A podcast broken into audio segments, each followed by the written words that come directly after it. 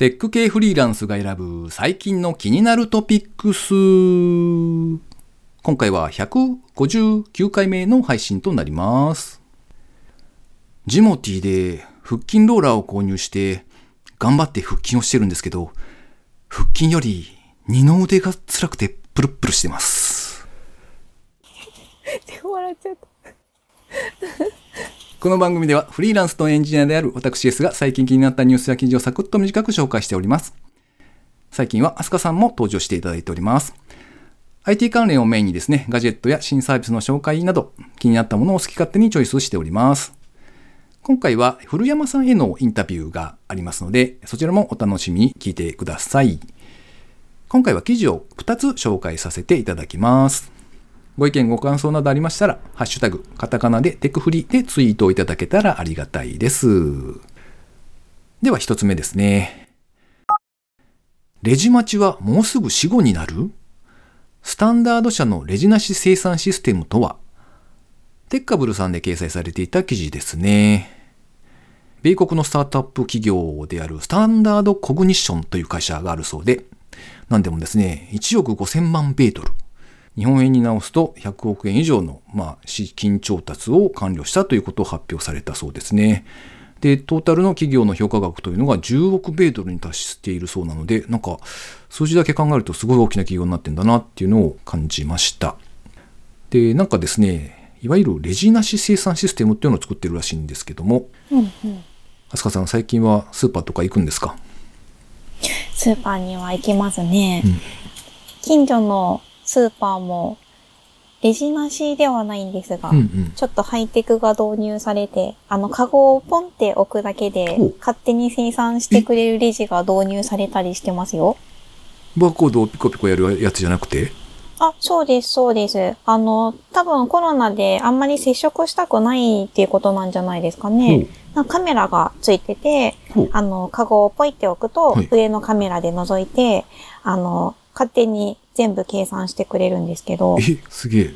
でもよく考えたら、そこの方とかはどうなるんですかね実際やったことないんですけど。ですよね。なんかあの、RFID とかでスキャンしてるならわかるんですけど、でもそういうわけじゃなさそう、どうですかねあの、動いてるところを見たことがないんですけど、あ、でもあの、それこそ GU さんとか、ああいうところでも、あの、カメラじゃなくてタグで、そうですよね。あの、に検知してるのあるじゃないですか。はいはいカメラもあるんですけど、もしかしたら複合でうんいろいろ、あの、全部合わせてやってるのかもしれないですね。なるほど。うん。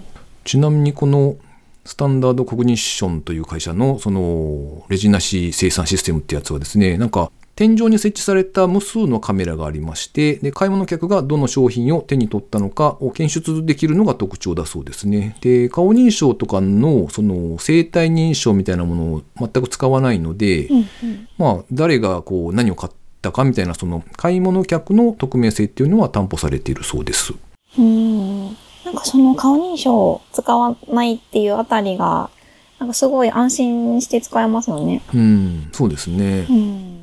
でなおかつですね小売業の方々からするとその店舗レイアウトだったりとか棚とか照明在庫管理のシステムとかそういったものを変更することなく簡単に既存の店舗に導入することが可能になっているそうですね。うん。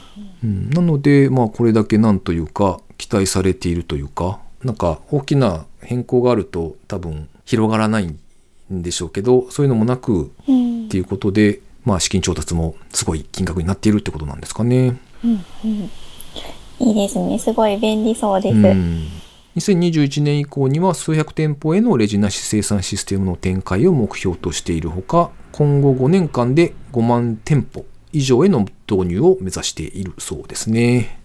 いやしかしあれですねなんかさっき敦香さんがおっしゃってたのもあそうなんだと思ったんですけど割とセルフレジですら結構最近だった気がするんですけど、うんうん。そうですね。そんなに、なんか、4、5年前はなかったような気がしますね。なんかそもそもこう社会に浸透していくのが大変そうだなって思ってたんですけどなんか知らない間に普通になっててうんでなおかつ、うん、ユニクロさんとかでも置いたら全部一瞬でスキャンしてくれて金額出てってうんうんいう流れになっていて、で、またさらに次のステップみたいなことなんですね。いやー。そうですね。あの、どこでしたっけ？高輪ゲートウェイの駅でしたっけ？あちらに、あの、うんここと同じような完全にレジがなくて、うん。あの、本当にいきなり棚から取ってカバンに入れてはいはいはい持って帰っていいっていあそうですねうコンビニか何かができたっていうので話題に一時期なってましたけれども。なってましたね。ああれと同じような感じです。ん、なのかな？なんかそれをこう、より普及させることができそうなシステムだなぁなんて思って読んでおりました。そうですね。はーい。はい。では次の記事は、あすかさんの方から紹介お願いします。はい。と、私の方からは宇宙ネタの記事を一本ご紹介します。ほ、と、スペース X が有料月旅行最初の利用者、前澤氏に8席提供。前澤氏は現在クルー募集中という記事です。はい。と、何かと話題の前澤さん、はい。なんですが、えっと、2018年に、えっと、このスペース X のこの月、月旅行ですね、宇宙旅行の、えっと、権利を買われたそうで、で、その、まあ、8席あるんですが、もちろんご本人も行かれると思うんですが、あの、残りのお席があるので、一緒に行くクルーを一般の公募で募集しようということのようです。今もすでにあのツイッターであの詳細が発表されまして、募集を開始してるんですけれども、本当にあの世界中、もちろん日本の方はもちろん、海外の方は誰でも、応募するだけなら誰でもあの参加できるそうで、まず最初にあの登録をしたら、何かしら詳細が送られてきて、で、書類選考と、うんあの、内容がまだわからないんですが、課題の提出が必要になるそうです。うんで、いろいろ選考だったり、あとオンラインの面談だったりっていうのをした上で、えっ、と、5月の下旬ぐらいにはもう行くメンバーを決めちゃうよっていう話みたいですね。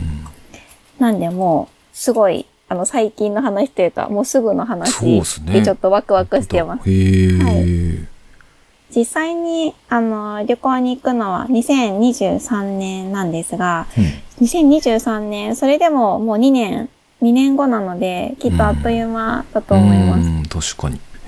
どうですか ?S さん。月旅行。これ、これ応募できる人っていうのはなんかあるんですか？制限というか、ないんですかね？あ、ないみたいですね。まず、事前登録はもう今、あの、見れるんですけども、うんページが。事前登録のページに必要なの、本当に、まあ、名前とか、写真とかう、んそれぐらいなので、その後に来る、あの、案内の内容がちょっとまだわかんないんですけども、その内容に多分詳しく書いてあるんだと思いうん、うます。ね。一番気になるのは課題ですね。そうですね。うん。どんな、なんなんだろう。うん、何ですかね。どんなことをこう提出するのかがすごい気になるところですね。確かに。うんまあなんか前澤さんいろんなことをあのいろんなメディアでおっしゃってるようなんですが、うんこうクリエイティブな感じの人と一緒に行きたいとか、なんかちらっとそういう話もあるみたいなのでうん、クリエイティブな感じが 出せる何かとか、いや全然わかんないですね。うんそうですね。へえ。いやでもあれですね、えっと、実際に行くのが2023年ですもんね。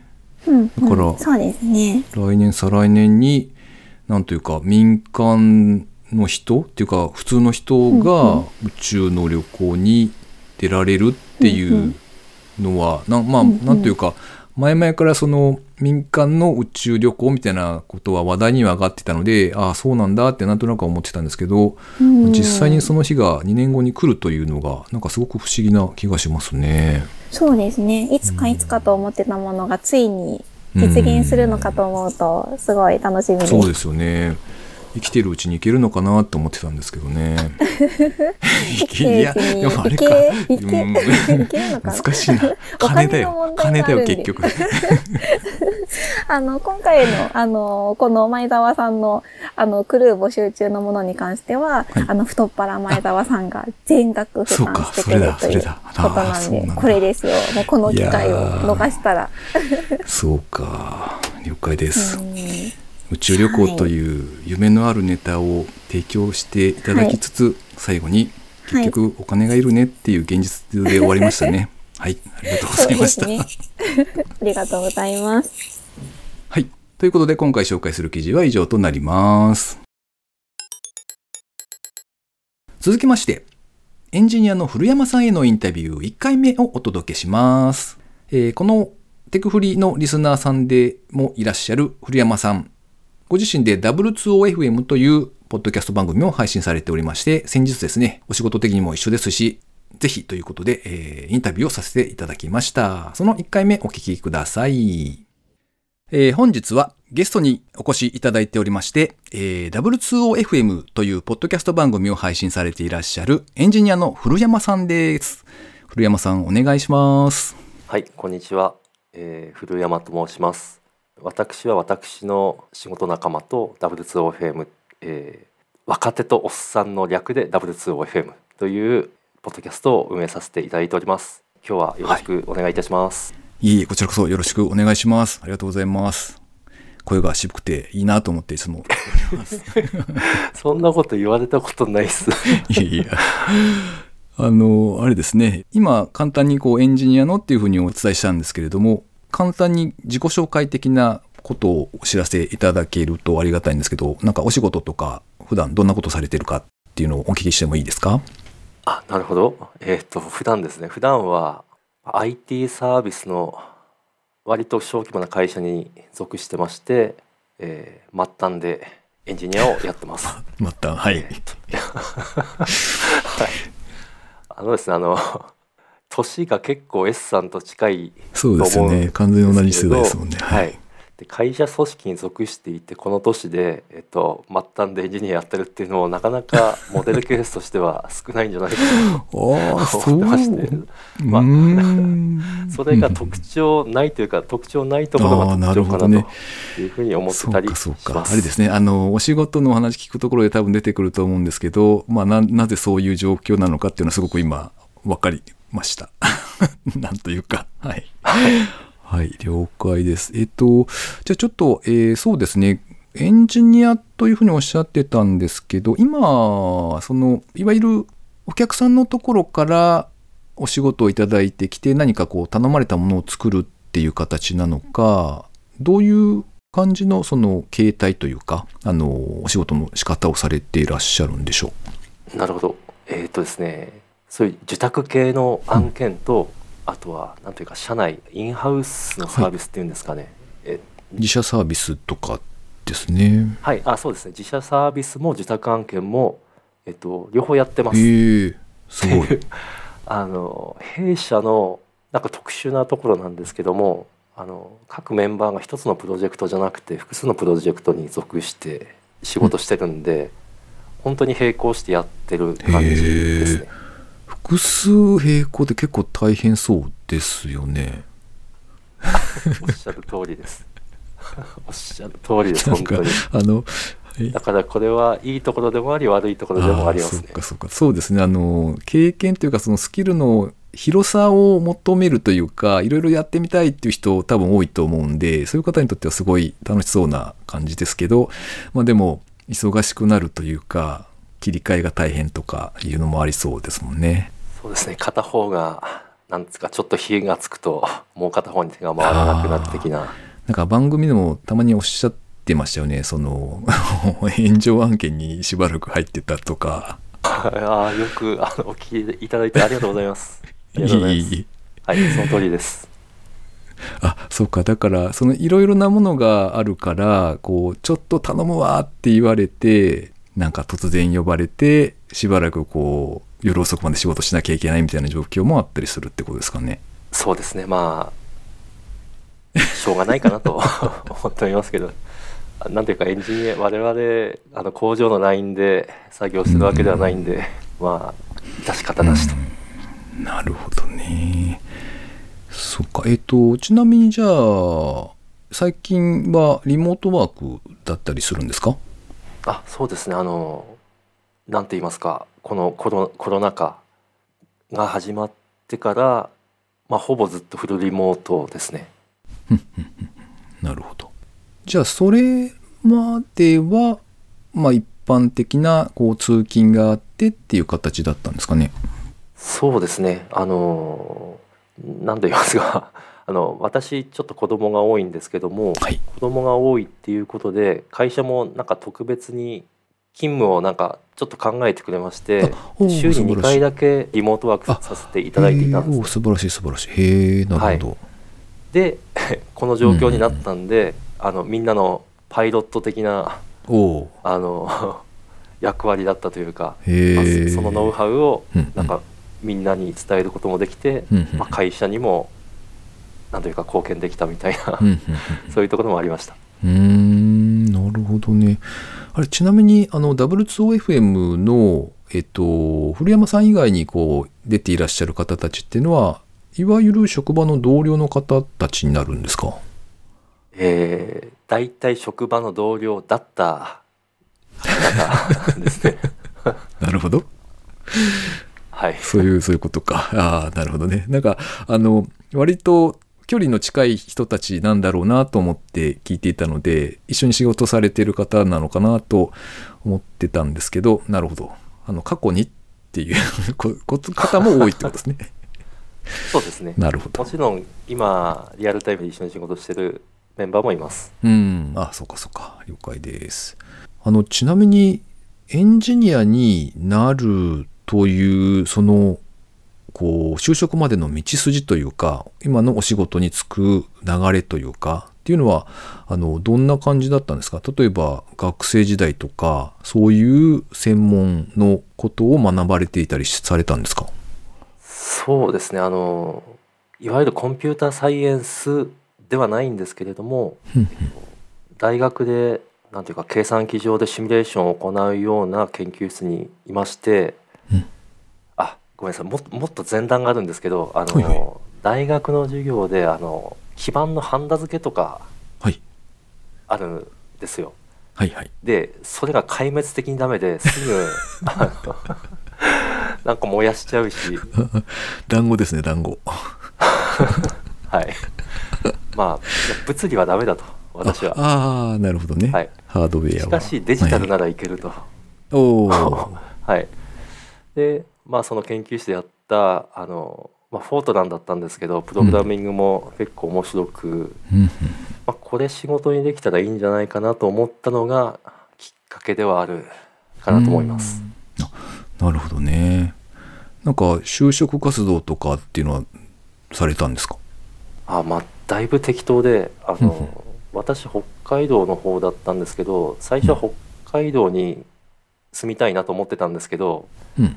あの我々が就職する時代ってバブルが弾けた直後うん、そうですぐらいだっね。たんですよね。うん。だからもう北海道に就職先なんかなくてうん。で あの大学の研究室にいくつか求人が来てたんでまあもういいやと とにかく東京行ってみようと。ということでもう IT ゼネコンむちゃくちゃ人取るような IT ゼネコンに就職したっていう感じですね。えー、あれ IT ゼネコンってどういう会社のことを言うんでしたっけ？まあ受託開発ですよね。あの受託開発で、うん。まあ、ゼネコン的なとこですけど自社で開発するわけじゃなくて、あの協力会社の人たちを、うん。まあ、むちゃくちゃ集めてきてはいはい。チームをビルドして、はいプロジェクトシステム作った解散はい次のプロジェクトみたいな、なるほど。あまあまあまあまあ、まあ、あれですね。いわゆる大きな SIR みたいな感じですかね。そうですね、まあ、当時あのどっかのメーカーに属さない独立系では一番大きなところだったはずです。へえ。それは結構大変そうですね。結構大変でしたね。まだ当時は あの、なんですかあの、今みたいな残業規制とかなかったですよね。はい。はい。そうですね。あの、まあ、あでもあれかな、大きいとこはあったのはちょっとわかんないですけど、あのー、3K とか 4K とかって呼ばれてましたね、エンジニアというか、プログラマーみたいな人まあたちは。こういうのは本当老害的な 自慢になってしまうんでそうですね。そうもう奴隷の鎖島みたいになっちゃうんであんまあんま良くないと思うんですけど、うんまあまあまあまあひどいそうですね。はいちなみに最高の残業時間とか聞いてもいいですか？それはあんま大丈夫ないかも200時間くらいですかねあああ、よかったよかった。はいちょっとそれ安心しまし3ヶた。月くらいみたいなあ、ちょっと待ってくださいよ。残業で200ですか、はい残業200を3ヶ月いやー、それは十分誇っていい気がします。僕、1ヶ月だけ170とかなので。いや、つら。それいは、やそれは辛いですわ。ねダメダメですよああいうのは 本当 本当にね。本当に病むのは、そりゃそうなるわなっていう感じになりますよね。そうですねへだからまあ比べるとやっぱ世界はいい方向に来てるのかなと思ったりもします、確かに。確かに。じゃあ続いては番組へのコメント紹介です。まずは高見千恵さんです。と一部ご紹介させていただきます。と158聞いてる。どちらのアスカさんと思ったらこちらのアスカさん。しかし二人でやると違うなニュースが深掘りされてる。ありがとうございます。こちらのアスカさんです。はい。ニュースで深掘りされてるって言っていただいてとても嬉しいですね。そうですね。はい。あれ、あれですか？飛鳥さんは高道恵さんとうんうんつながりがあるんですか、あ、そうですね。えっと、黙々会でよくあのご一緒させていただいて、あの、ポッドキャストのあの、いろんなお話を聞かせていただいてます。あの、ご自身で配信をされている方なので、そうですね。いろんなコミュニティの話とか、はい、聞かせていただいてます。はーい。さあ、続いて、マイルドさんです。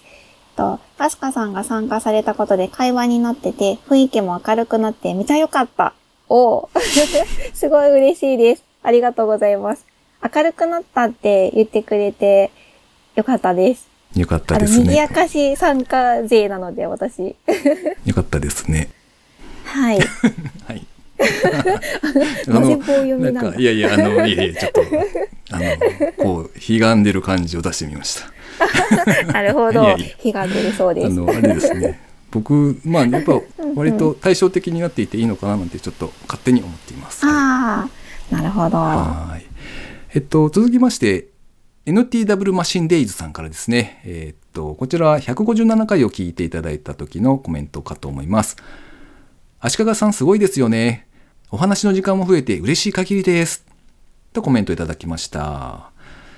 足利さんが配信されていらっしゃる足利キャストのリニューアルの紹介をしたことについてコメントをいただいた感じですね。あの、時間もちょっと増えてですね、中身的にも結構充実してお話をされているななんて思って僕も聞いております。はい、ということでありがとうございました。ありがとうございました。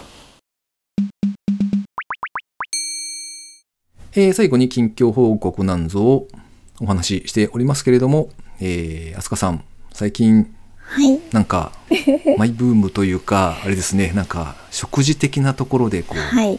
やっていることがあると聞いておりますが。あります。えっと、健康的なご飯のうん。サブスクのサービスをいろいろ試してみようと思って、あの、注文してみたりしております。ご飯が届けられるってことですか？そうですね。あのー、まあ、冷凍で届くものになるんですけど、うん。そうですね。今、えっと、自分が試してるのが、マッスルデリっていう、あの、ちょっとマッチョな名前なんですけど、あの、ダイエットというか、ダイエットしてることもあって、うんあの、食事大事じゃないですか。うんその中身、はい。食事の中身をちょっと変えようと思って、うんで自分で変えるのは結構難しいこともあるので、うん。今流行りの、あの、うん健康的な、その食事の内容のものが定期的に届くっていうサブスクをちょっとやってみてます。で、そのマッスルデリだと、まあ、マッスルなんで、あの、プロテイン、タンパク質ですね。タンパク質が、あの、あえて多いメニューとかがたくさんあったりとか、あとカロリーが抑えられていたりとか、おってーいうのを、そのお店というか、そこの企業さんの方で考えてくださって、しかも美味しいやつを作ってくれて、で、宅配してくれるんですよ。ほう。うんうん。それは、えっと、1日1食とかってことですか？あ、なんかそれはもう、あの、お好きな感じで選べると思うんですが、例えば、あの、1週間に1回定期配送してくださいって言って、うん。あの、じゃあ6食届くようにしますねってやったら、あの、毎日1食でいいと思うんですけど、うん。あの、もうその辺は自由で、例えば、いや、私は1週間に10食くださいとか、うん。あの、いろんなコースがあります。あなるほどね。あそうかそうか、うんうん。冷凍されてるからあのドカッと届いて保存しておくってあ、感じ、そうですね。ああ、そうです、そうです。そうかそうか。なのえで、冷凍庫がやばいです。だよね。やばいです。はい。で、なんか、あの、聞くところによると、あの、うん。お友達が、あの、ナッシュっていうまた別の、あの、うん。似たような健康的なご飯のやつやってる方がいらっしゃるんですが、うん。あの、その方に聞いたら、うん。あの、ナッシュの方がどうやら薄いらしくて、薄いってあの、高さが、その、お弁当の高さが、はいマッスルデリの方は、なんか7センチぐらいあるんですよ結構あります6、7ねセンチ。そう、結構あるんですよ。普通にコンビニ弁当をイメージすると、はいなんだこれすごい太いなみたいなぐらい太いんですけど、あの、私はまだ見てないんですが、そのナッシュの方は、まあ、5センチ、んくらい？もうちょっと、あ、5センチ違ったかな？まあ、もう、もうちょっと少ない、あの、浅めの器に入ってるっていう話を聞いたので、あの、多分冷凍庫にはナッシュさんの方が 優しいのかななと思って、ちょなるほどっと次はそっちを試します。確かにそれって結構重要ですよねなんかそうですね。入らないとね。うん大抵のなんか一般家庭って常時パンパンな気がするんですよね、うちだけかなうん。あ、あ冷凍庫は特にパンパンになりがちですようんねで。すよねうん。なるほど。じゃあ冷凍庫の場所取り合戦みたいな感じになるわけですね、そうですね。で、なんか最初、なんかこういうのって、うん。あの、例えばこう、ファミリーの人とか、うん。あの、そういう方だと、あの、必要ないというか、なんか取り入れにくいのかなとか思ってたんですけど、あの、やってみて思ったんですけど、うん別に、こう、一人で食べるだけじゃなくて、ファミリーの人でも多分取り入れやすくて、あの、うんすごい忙しい時に、これをご飯にするのが、なんかすごいいい感じなんですよ、個人的に。なんていうのかな。時間がない時って、こう適当なもの食べたりしちゃうじゃないですか。うんなんですけど、冷凍になってるんで、あ、もう忙しいからこれでいいや、みたいな。あチンして食べちゃえみたいな感じなんですけど、うん。こう適当に取り出したのに、うん。中身は健康的みたいなのが私すごい嬉しくて。なるほど、うん。なんできっと、あのファミリーの人でも、例えば自分だけちょっとランチ、適当だけど食べなきゃいけないみたいな時に、さっとそうか、そうか。そうですね。なんかありかなって思いました。うん。へえ、おすすめ。なんか結構値段が高そうなイメージがあるんですけどそうでもないんですか？お値段は高い、高い、うん人にこれもよると思うんですがう、ん。えっと、マッスルデリさんの方だと、うん。あの、あ、コースというか、その、なんか増量用とか、ダイエット用とかコース分かれてるんで、ものにもよるんですけど、まあ大体一食1000円ぐらいと思ったらもういいと思います。マッシュさんだと700円ぐらいだったかな？うん多少は安い感じかな。なのでそうですね。なんか最初のお試しみたいなのができたり。りするんですっけ、うんお試しは、えっと、そうですね。あの、特に料金が安くっていうのはあんまりないかもしれないんですけど、多分なんかタイミングにもよると思うんで。んでもなんかその定期的にいきなりやるのは怖いなっていう人でも、うん一応、あの、なんだろう、途中ですぐやめれるようになってたり、あの、うん最初のお試しセットで5食だけでもいいですよってやってたりとか、ああなんかその辺はそんなに、あの、怖がらなくても良いような気がしますね。てか、なんかすんごい宣伝してますけど、別に私、何の関係もないんですけど。うん、まあ、なんか気軽に試せるよっていう感じですね。わかりました。へえ。じゃあダイエットもしつつ、なおかつ筋肉もつけていくという、なんか両側でこうメキメキとピカピカな人になっていくっていうことですね。すげえそうですねうわすげええーちなみに僕の方はと言いますとですね、ジモティーで購入した腹筋ローラーがうんうん届きました。おー。なんか、でも考えてみたらなんか、あんまり別に新品買えば良かったんじゃないかっていうか、何百円かぐらいしか違わなかったので、まあまあまあいいんですけど。で、まあ、とりあえず届きまして、1日おきぐらいでちょっと今やり出してるところですね。おー、素晴らしい。いえいえ、あのーでもあれです。なんていうんですか。うんうん初心者向けのぐーっと伸ばしていくと、なんていうんですか、中にバネみたいなものが入っていて、こう、あー押し戻してくれる、うんうんイージーモードのやつですね。イージーモード。はい。あれが届きまして、まあそれを頑張っている感じですね。なので、えっと、うんうん腹筋を鍛えるぞと思ってやっていたら、うんうんあの、冒頭にも言ったようにですね、なんか、いろんなところがこう疲れるというか、二の腕がプルップルして、あの、結構辛いというか、頑張ってるっていう感じです。それをいかに継続できるかっていうところですね。はい。そうですね。はい。この番組へのご意見ご感想など絶賛募集中です。ツイッターにて、ハッシュタグ、カタカナでテクフリをつけてつぶやいていただくか、ショーノートのリンクからですね、投稿フォームにてメッセージをお送りいただけたらありがたいです。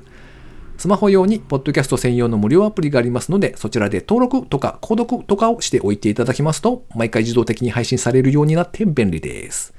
Spotify、Amazon Music でお聞きの方は、ぜひフォローボタンをポチッとしておいてやってください。いやー、最近あれですね、鼻がムズムズしてきているんですけど、アスカさんどうですか？うんうん。